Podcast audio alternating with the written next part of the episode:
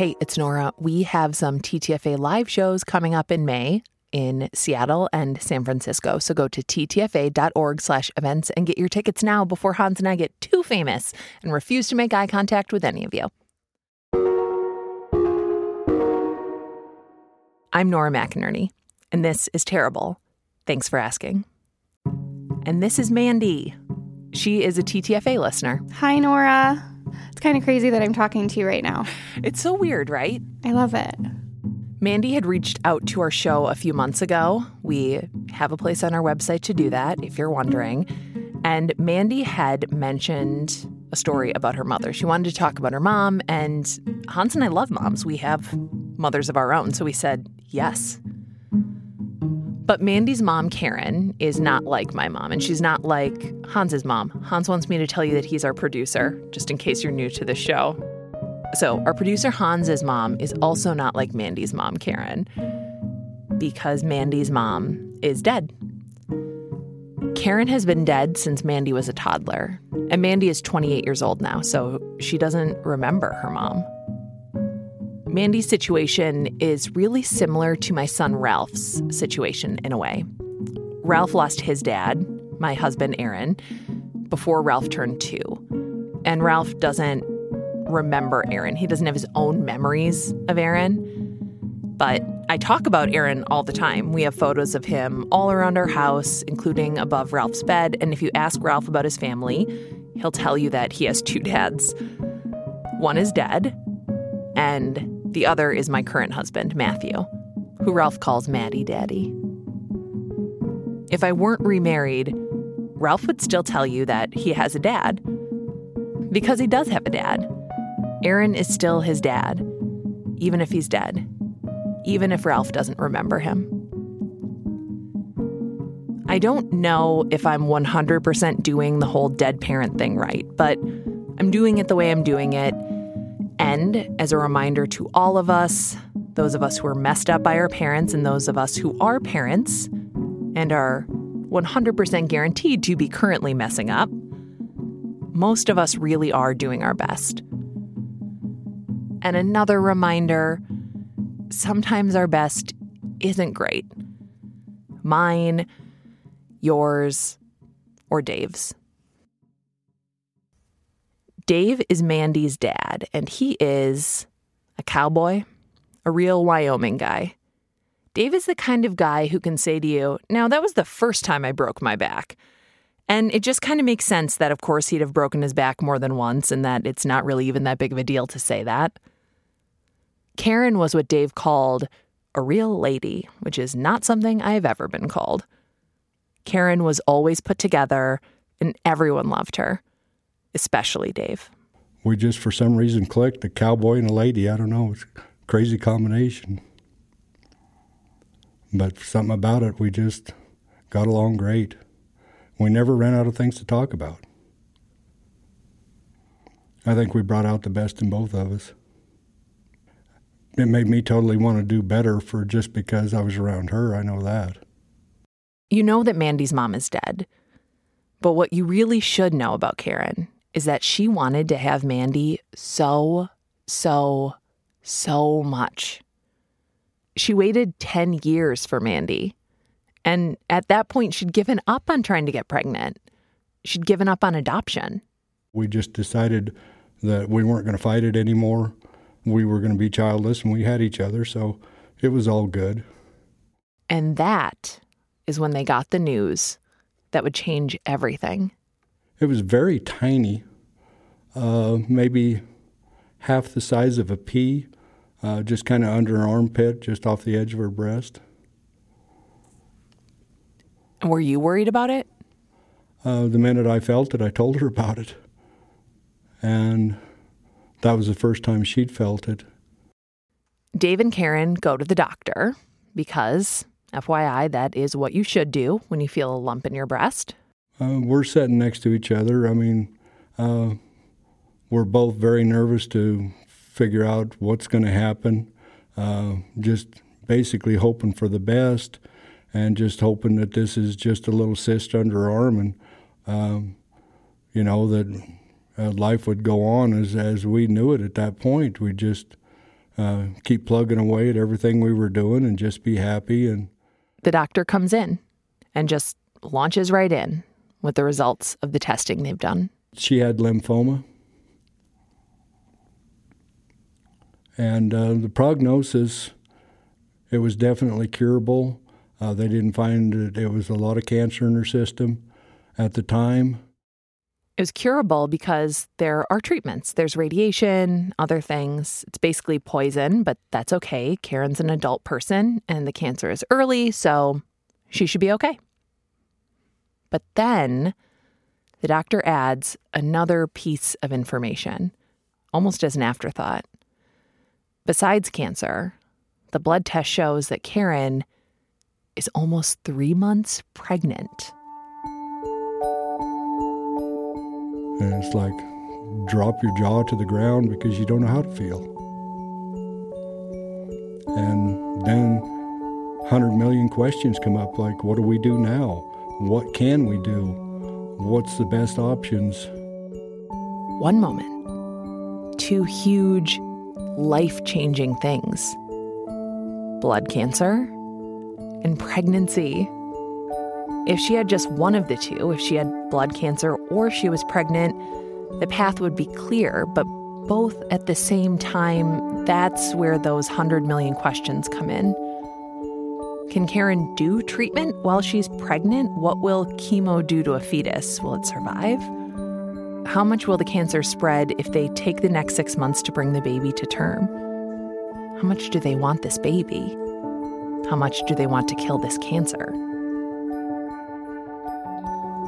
For Karen, this choice isn't even a choice, it's a no brainer. She will have the baby, and then she'll do the treatment. And that makes Dave nervous. If she puts off doing anything with the cancer, is it going to make be that big a deal? But Dave loves Karen, and he goes with it. Now, Building a baby and having cancer at the same time is hard. And Karen is weak and she's struggling. When she's about six months pregnant, she's already on bed rest. One day, Dave is home taking care of her when he hears something odd. All of a sudden, I heard a bunch of rocks. It sounded like hail hitting the side of the house. And I looked out the window, and a tornado was touching down, probably between 50 and 75 yards from the house, and rocks were just pelting the side of the house. Dave runs upstairs and brings his pregnant wife down to safety. Real cowboy stuff, right? And when the danger of the tornado has passed, they realize the house is fine. But there's something else happening. Karen's water is broken. The baby is coming way, way, way too early. Changes in pressure systems can do that, apparently. And so I rushed her into the emergency room and come to find out Mandy was in distress. The cord, umbilical cord was wrapped around her neck. Her heart rate was just skyrocketing. She was choking to death. And if it hadn't been for that tornado, I don't think any of this would have happened. By I don't think any of this would have happened, he means Mandy wouldn't have survived. The doctors do their thing and get her out of there, but she is tiny when she's born. She's 2.6 pounds. And she's born the day after Karen's birthday. She's the tiniest little thing I'd ever seen, screaming her lungs out, pissed off at the world, and uh, you could tell there was just fight in her.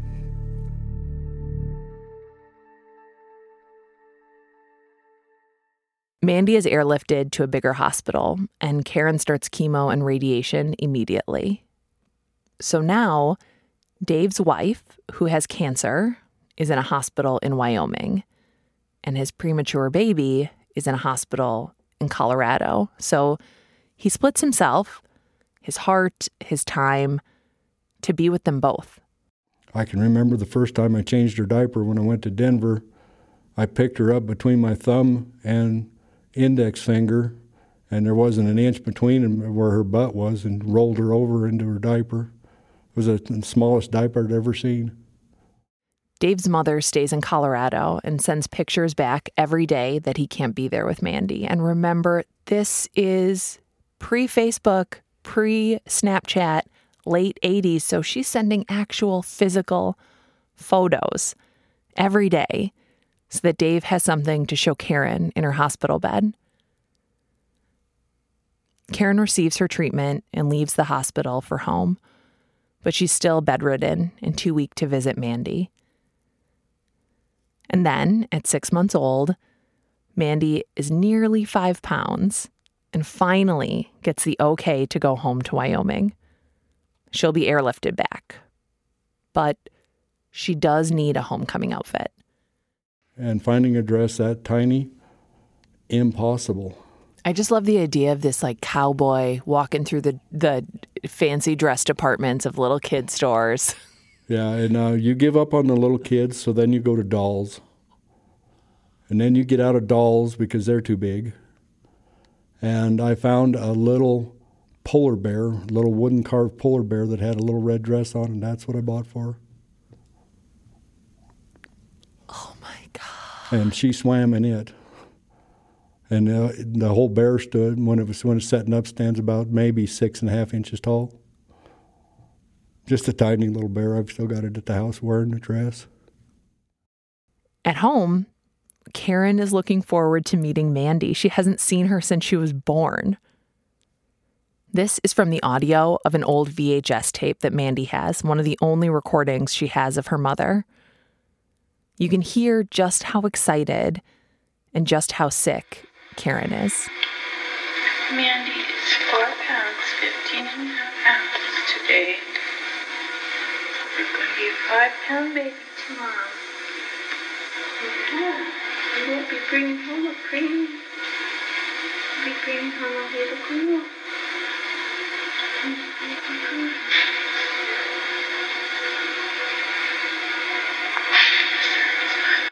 Yeah, she was pretty happy. But she was just as scared as I was. Still not knowing and then being so sick. Karen continues chemo and radiation treatment and tries to be a mom to her tiny, tiny baby. She was too weak to hold her, and she couldn't walk around with her. She was in a wheelchair, so when she did hold her, she just set her down in a chair and then propped Mandy up in the chair with her. And that was about all she could do to begin with.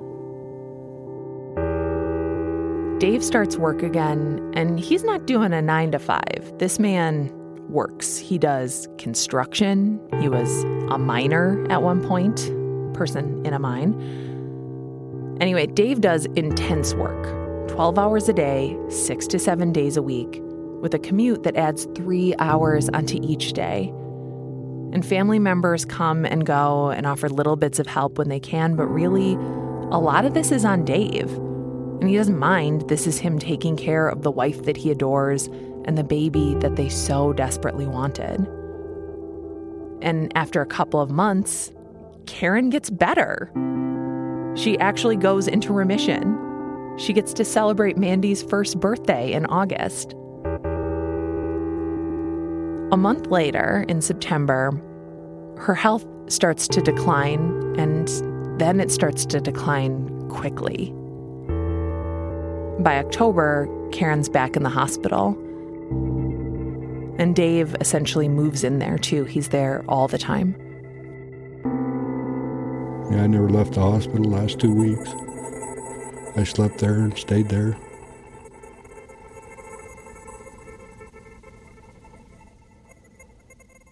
And at nights was the only time that we would actually get a little chance to where her parents weren't around or a bunch of people weren't around and we could actually talk and talk about what was going on.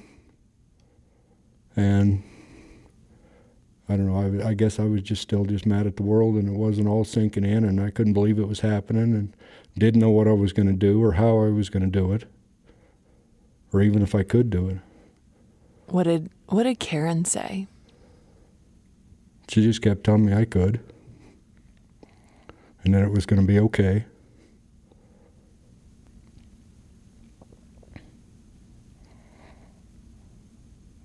But I still wouldn't have traded any of that 10 years for anything.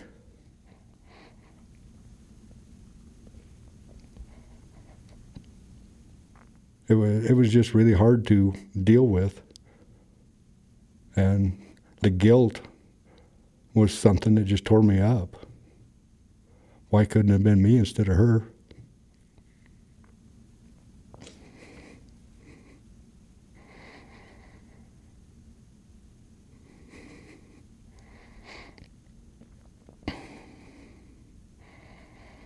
But the room, the room was so busy with people standing around in there.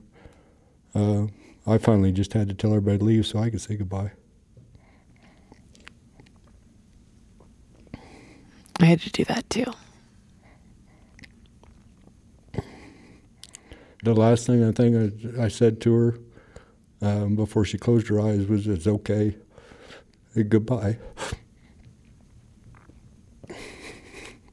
There was no reason for her to fight it anymore. She just closed her eyes and left.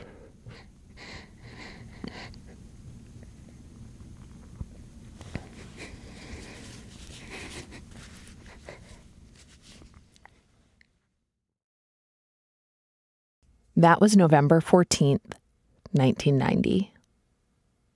Mandy is just shy of 15 months old.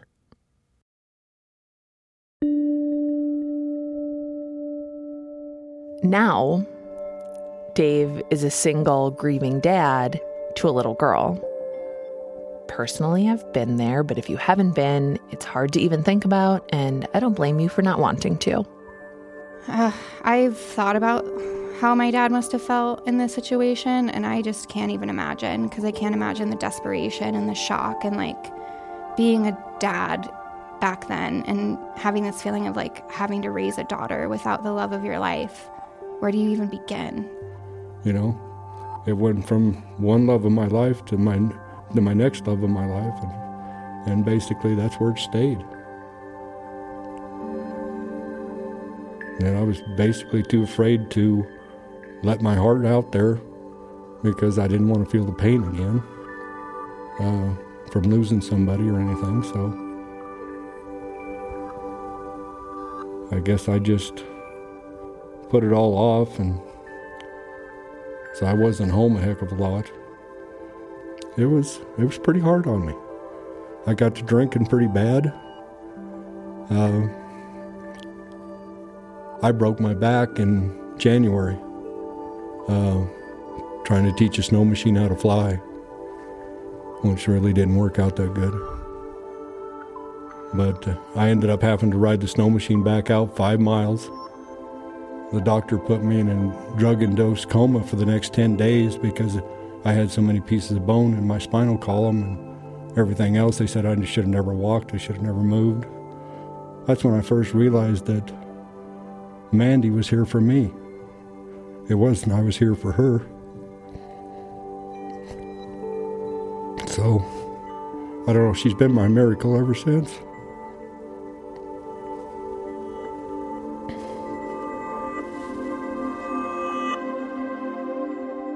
Dave is mentally and physically broken, but the pain and the shock loosen him up from his grief just long enough to realize that he can't be like this. He can't be drinking and snowmobiling and acting like he's got nothing to lose. He's got to get it together and be there for Mandy.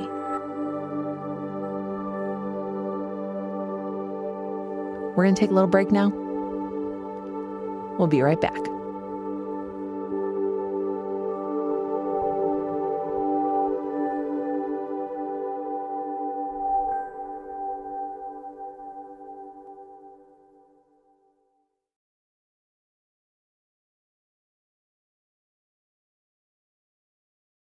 Hans, comma, senior producer, have you ever wanted to wear a terrible thanks for asking shirt and a terrible thanks for asking hat while drinking your fair trade tea from a terrible thanks for asking mug while you wear your terrible thanks for asking pin and write your feelings down in your terrible thanks for asking journal? He nodded. We'll take that as a yes. You can be like Hans or me and do all of those things by buying all of those things at ttfa.org slash shop. Would you believe it if I told you my dad wrote infomercials?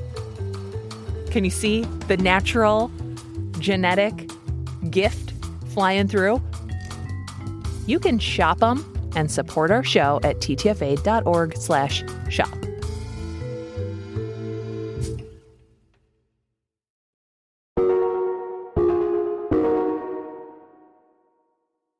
And we're back. Dave is lying in a hospital bed, having just realized that he has a daughter who needs him. He spends the next year getting better and taking care of Mandy, and she really is his miracle. He is delighted by her. She was walking when she was seven pounds something. She looked like a newborn baby, and people would just freak out when they turn around and she was she'd get up from the table and run across it. Oh my gosh. Talking with Dave, I can feel how much Dave loves Mandy the same way I could feel how much Dave loves Karen. But this version of Dave that I'm talking to now isn't how Mandy has always experienced her dad or her mom. Dave wasn't always this guy talking openly about his dead wife, the mother of his miracle baby because my dad never talked about it, I felt like I couldn't talk about it. And I felt like he didn't want to talk about it. But I also didn't know how to approach that. Like, how do I approach a topic of conversation, a huge topic of conversation that has never been talked about? And like, as a child, I didn't understand that, nor did I feel like I could facilitate that. I never had like photos out of her ever. Like, I didn't have any in my bedroom. I didn't have any hidden in a book. I never I never got a picture of her. I mean, this is what made me feel like it was like a hush topic that wasn't supposed to be talked about is because she wasn't anywhere. When Mandy says that her dad never talked about her mom, I mean, she means never. And that was kind of a common theme. Nobody talked to Mandy about her mom. Like one of the first times that I remember actually realizing that I didn't have a mom, I was like four or five, my grandma, I remember, opened up a drawer and pulled out a picture of her. She's stunningly beautiful. I mean, I think she's probably the most beautiful person I've ever seen. She's just gorgeous. I mean, she's she is she truly is a lady.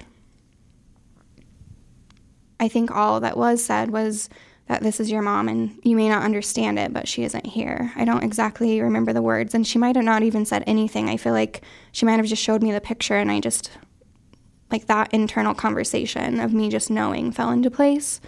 Of course, this is exactly why I feel like I'm missing something. This is exactly why I don't feel like I necessarily fit in like my family that I'm in. Remember when I said that none of us have any idea what we're doing? Dave had no idea what he was doing. He thought he was doing the right thing. He had remarried two years after Karen's death to a woman with kids of her own, and nobody gave him a clear protocol for what to do when you blend two broken families together. When you go through one family and move into another, and you've got a woman in the house, you don't usually hang pictures of your ex wife up, for one thing. So that's one thing that, you know, if she was looking for pictures around, and she was young enough at the time, and when she did spend pa- time with her, her mom's parents, I just figured that for the most part they was telling her pretty much all about her mom. And she never questioned me, so I just never really did anything about it.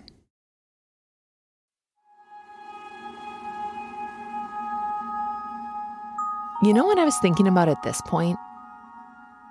The Harry Harlow attachment theory experiment. It's very cruel and very famous. It's from the 50s, that thing with the baby monkeys who were given fake mothers made from wire and cloth.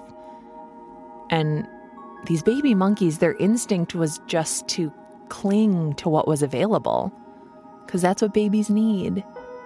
So Mandy was like a little baby rhesus monkey who was clinging to what was available to her, which wasn't much. So that moment where Mandy was standing with her grandmother and seeing a photo of her mom for the first time, this is not the moment where everything changes and the floodgates open and Mandy goes home and is like, Dad, I know about mom. And they hug and he opens a trunk of keepsakes and they heal together and Karen just becomes a part of their daily lives. I mean, Mandy's like four or five, not super capable of that yet.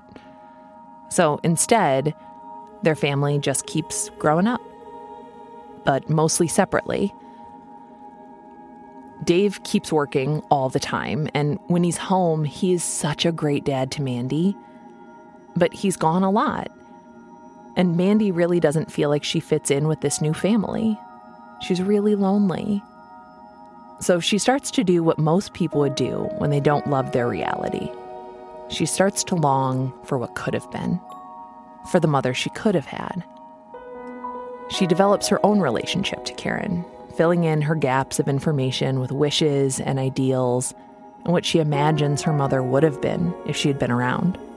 I think even that having the lack of information, I feel like has always created like a huge desire and yearning to know who she was. And so not only am I like missing this huge part of my life that I've never known, everything is unknown, you know, like I had no information about her. All I had was pictures and like very small, short memories from other people that would tell me little tiny things about her. So a huge void on top of a void.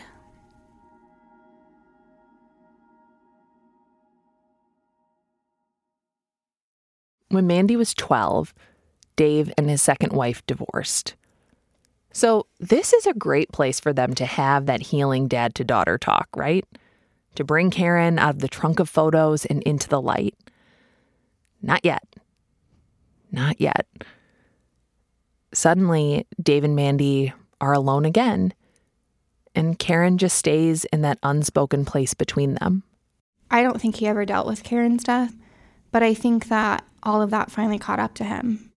Well, you got time to sit and contemplate, and I guess feel sorry for yourself again. Still, when you do have five minutes to yourself, you do a little self evaluation that you probably didn't want to do in the first place.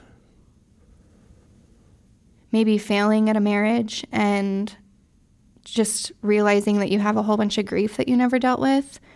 I mean, being single again and trying to find somebody that cared for him like he wanted to be cared for.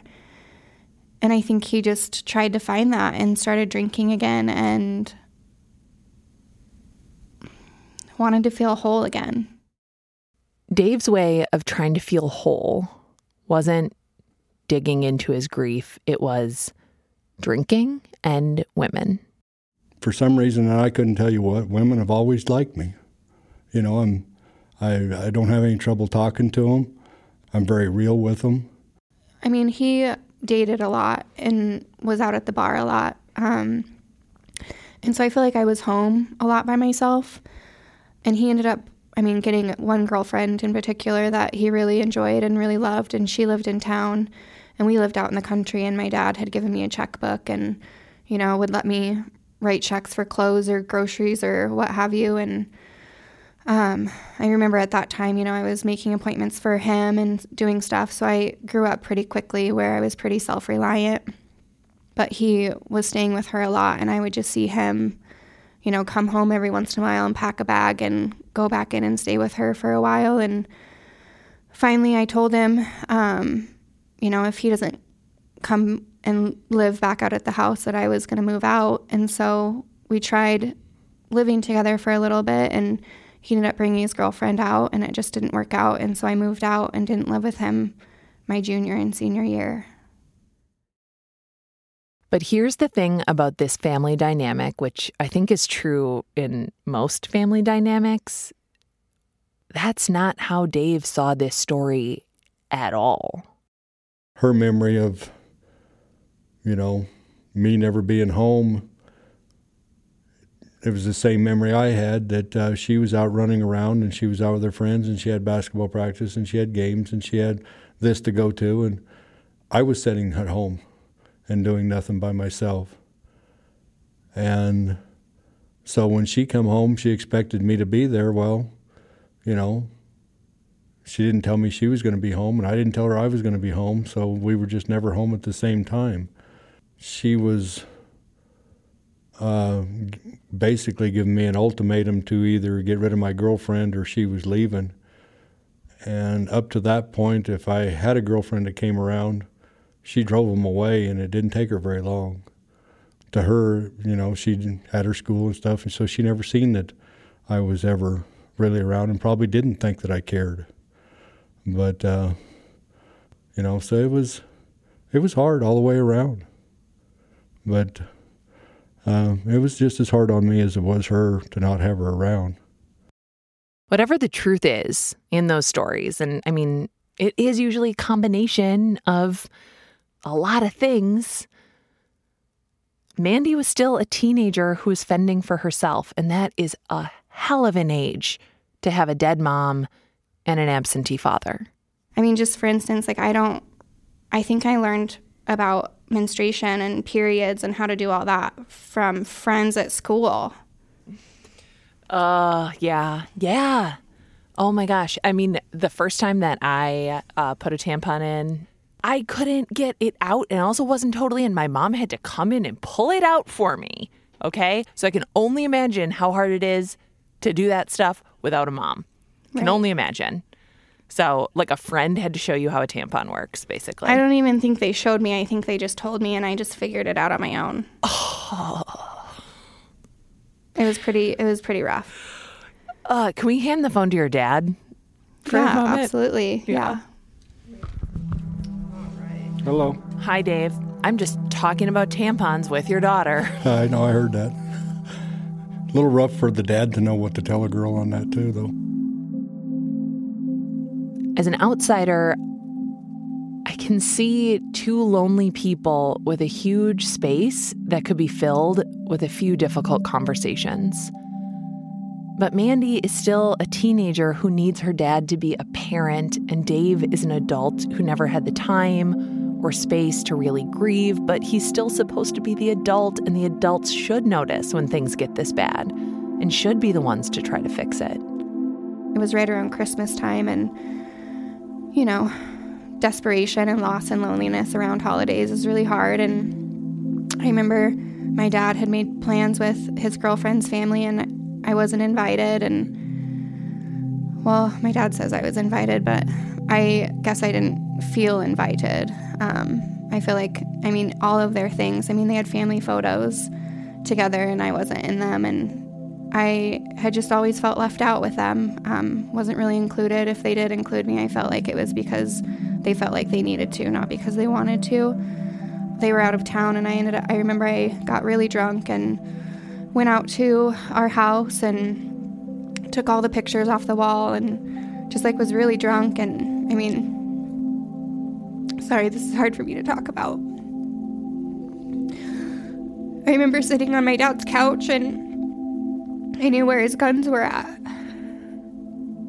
And I remember thinking that I wanted to kill myself because I wasn't wanted or loved, and it was just a really hard time in my life. And, you know, I thought it through for a moment, and I think I ended up passing out.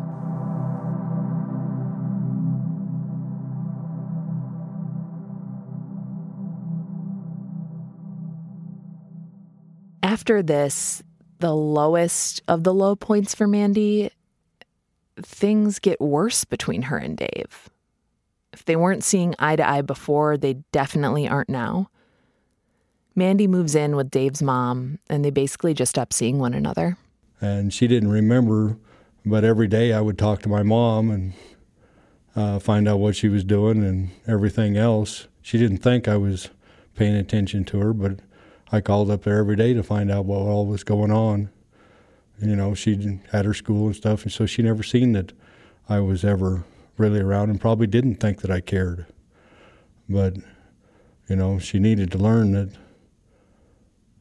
at one point you can't tell me who I'm going to be with, even if it is a bad choice. This entire time, Mandy and Dave weren't talking about the person whose death had set all of this into motion. Death doesn't delete a person. Someone's absence can be a form of presence, a nameless void that, if you don't address it, will just suck you right in. The silence around Karen's death created a void directly between Dave and Mandy one that sucked them both in but didn't let them see each other, didn't let them really be there for each other.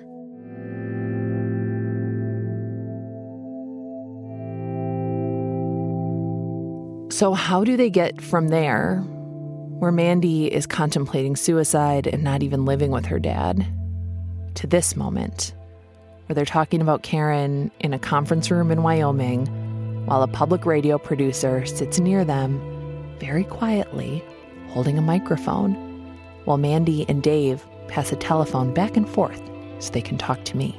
We both got a stubborn streak that's terrible, and neither one of us give in no matter what. so it did take a while for us to come back together. Well, it's a real cowboy story, actually, and it's going to involve a lot of broken bones. Mandy had finished high school and then college and joined the Peace Corps when she was 24. She spent two years in South Africa, and she kept in touch with her dad, but she still felt like she was the one doing the parenting, and she wasn't wrong. One day, Dave was driving Mandy's car and ends up in a ditch. I rolled a car, and when I woke up, it was sitting across my waist, uh, sitting down on top of me. The wheels on both sides of the car where I was at was completely bent underneath, and I couldn't move. I was looking around. I was looking down at myself, going, "Oh my God! I'm looking down at myself. I'm dead, or did I die?" And a couple hours later, I woke up again. I was up, up walking around out around the car.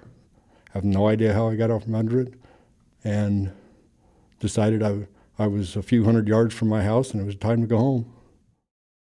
Turns out he was not okay. He had broken his neck, not even for the first time.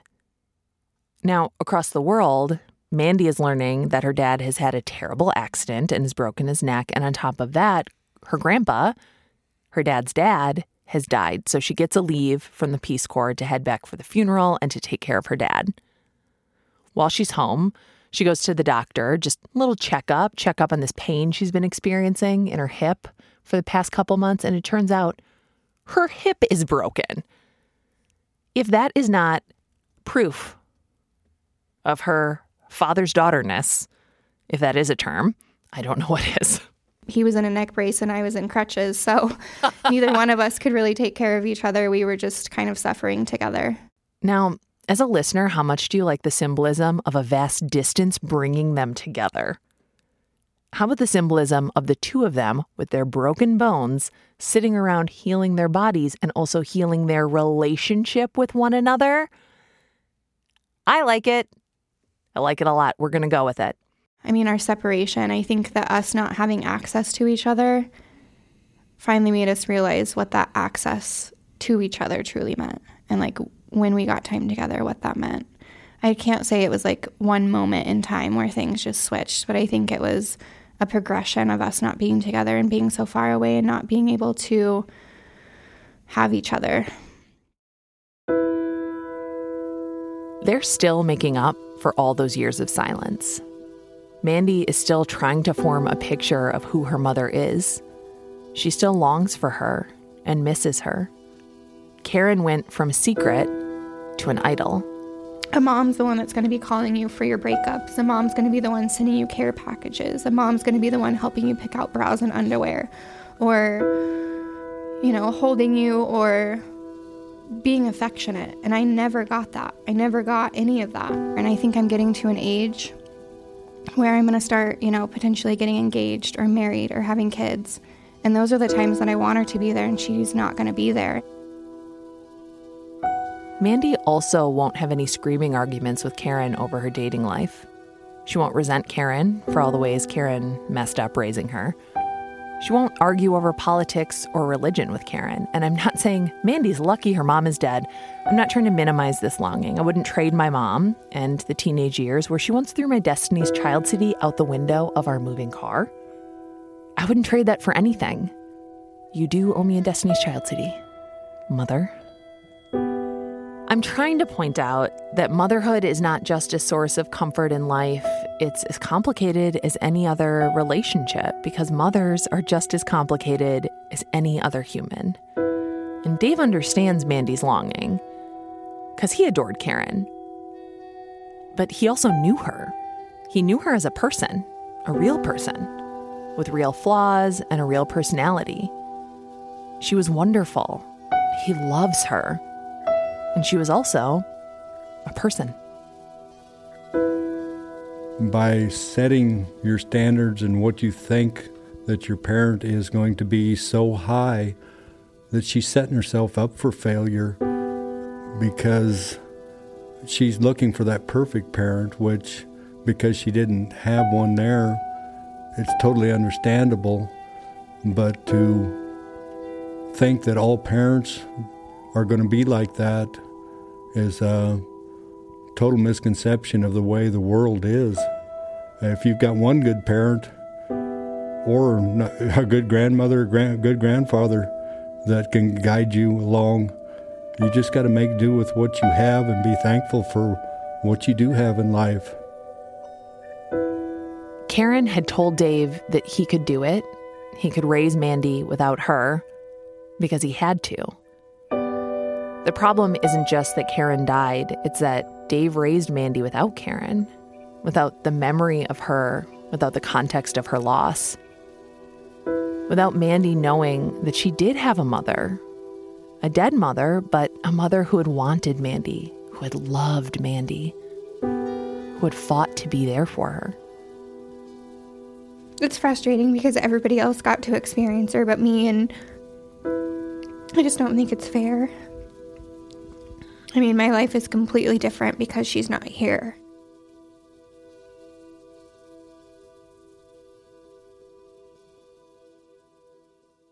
In a lot of ways, Mandy and Dave are just now getting to know one another. And one way they do that is through Mandy getting to know Karen, seeing her parents' wedding photos, asking about her mom. As sweet as it is to talk with them, and as supportive as they truly are of each other now, they're still working on turning that void back into a mother, back into Karen. And that may take forever. Our interview was the longest conversation that Dave and Mandy had ever had about Karen. And when we were done asking questions, Mandy turned into the interviewer. So I guess I just have a hard time this is kind of where I get like angry, I guess. But like in her knowing that she was never going to be around, like did she ever have anything to leave behind for me like a note? A tape. Okay, Dad, where is this tape? And you, up until now, you've said that it was not. Grandparents, she left you a tape, and it should be in those. It's either in those uh, chests Like an audio tape? Uh, cassette tape. And so, were you there when she recorded it? No. But you're. I've never listened to it. It was for you. You're for sure that she yes, left me something. she did. So why did you? Why all along did you say that she didn't? Ha- like nothing was there for me, and she never made anything for me. I. I don't know. I, I wasn't sure. I guess what you meant, but uh, I know for a fact that she made you an audio tape.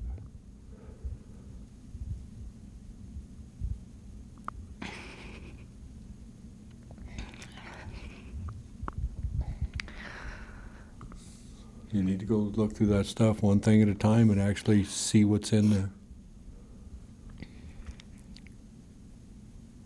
But there's nowhere else I can dig at the house and find anything.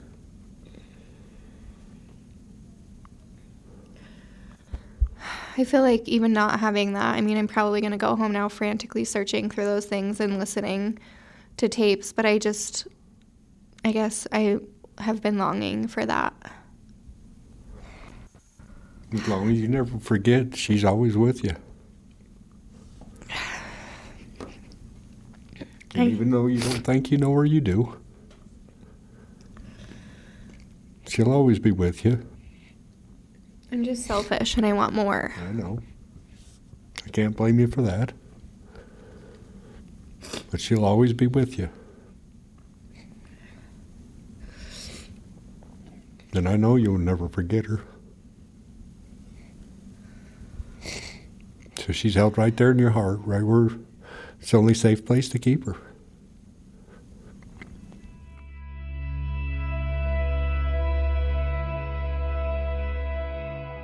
It's work to fill in missing pieces, to build a bridge. It's work to heal a relationship. It's not all hugs and laughter. If you're wondering about the tape, Mandy has not found it yet. She searched everywhere, but even if Mandy finds that mysterious cassette tape, even if it holds everything she always wished her mother would have said to her, that tape won't cure this longing of hers. Mandy will always miss Karen, and so will Dave. Now, at least, they can say that to each other. Okay, Mandy's got another question. With knowing that like we're doing a podcast for Karen and like telling her sacrifice and your sacrifice for Mother's Day and trying to in a sense continue her legacy what would you want to say to her or what would you want to leave behind in memory for this podcast and for the world to hear about her or to her Happy Mother's Day. We haven't forgot.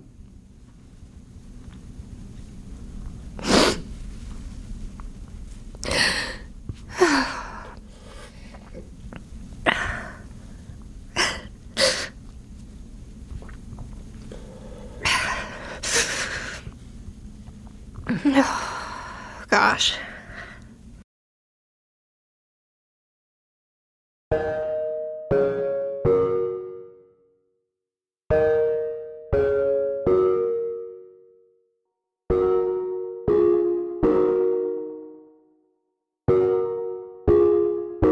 This one's for the moms. All the moms stepmoms, birth moms, adoptive moms, foster moms, hopeful moms, grieving moms, bad moms, mother figures, dead and alive. This is a fake holiday, but happy Mother's Day. We love you. If you want to see a bunch of pictures of Karen and Mandy and Dave, check out our Instagram at TTFA Podcast. The family has been so kind in sharing a whole lot of photos, including one of teeny tiny Mandy riding a big horse. It's incredible. This has been terrible. Thanks for asking. I'm Nora McInerny. Our senior producer is Hans Buetow. Muna Sheikh is our intern and just has a heck of a smile. Hannah Meacock Ross is our project manager. Really, the wind on top of our wings, as Luke Burbank pointed out to us. Um, special thanks to Tom Scheck, Tracy Mumford, and Suzanne Schaefer for doing a listen with us this week. Our theme music is by Joffrey Wilson. This is APM, American Public Media.